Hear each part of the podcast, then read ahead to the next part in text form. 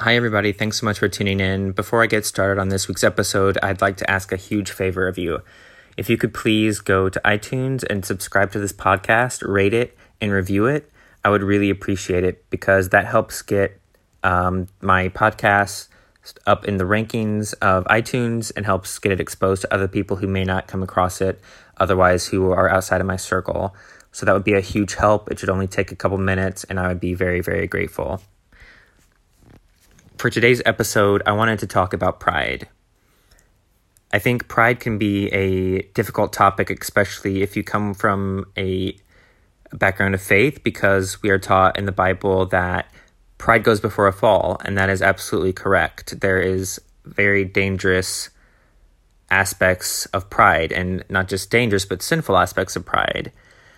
And so I think then it can be kind of confusing when we say things like, oh, I'm so proud of you. And um, people say that to us or we say that to people around us.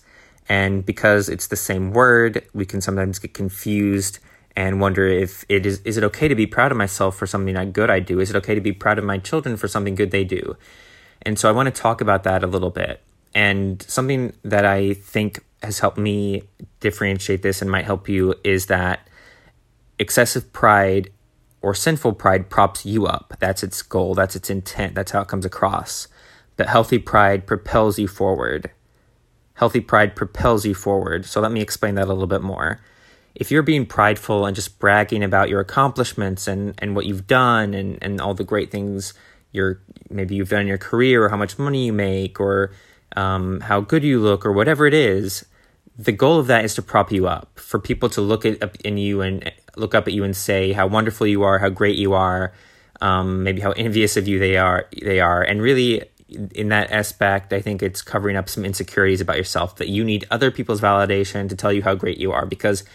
In the back of your mind, in your heart, in your soul, you really don't think that about yourself. So you need other people to validate that. So that is the sinful aspect of pride.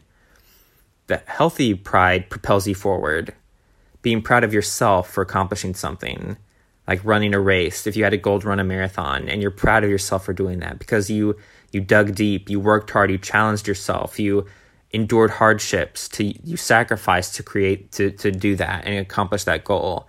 And that's going to propel you forward now to greater things to running another one to doing an ultra marathon um, and maybe not even outside of that the exercise paradigm it's helped give you more discipline outside of that in your life. It's helped give you more joy to maybe share with your family and friends. It's given you a better attitude to share with your friends and family and, and other people. And so it's propelling you forward in those aspects. The goal of doing that wasn't so other people look at you and it shines a light on you and for them to say how great you are. But now that is going to give you self confidence to go and do other things that are even better than that. So that distinction has really helped me when thinking about pride and the sinful aspects of it versus the healthy aspects of pride. So I hope that helps you, and I'd love for your feedback if there's any tools that you've used um, in differentiating positive pride and negative pride.